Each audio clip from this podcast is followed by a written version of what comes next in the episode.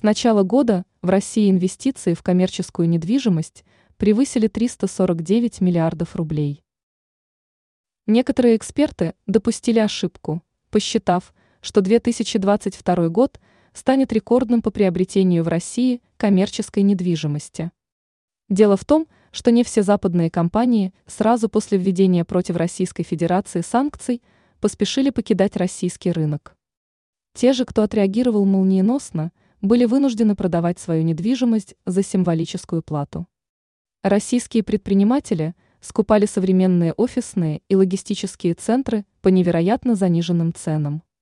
И 2022 год стал рекордным за последние 10 лет по объему продажи коммерческой недвижимости, но оказалось, что это еще не предел.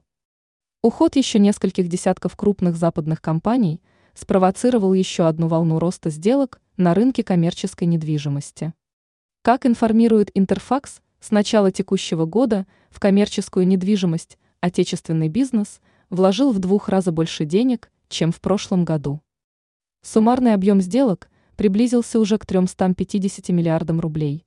И это еще не конец года, есть еще несколько спорных крупных объектов, по которым решение еще не принято.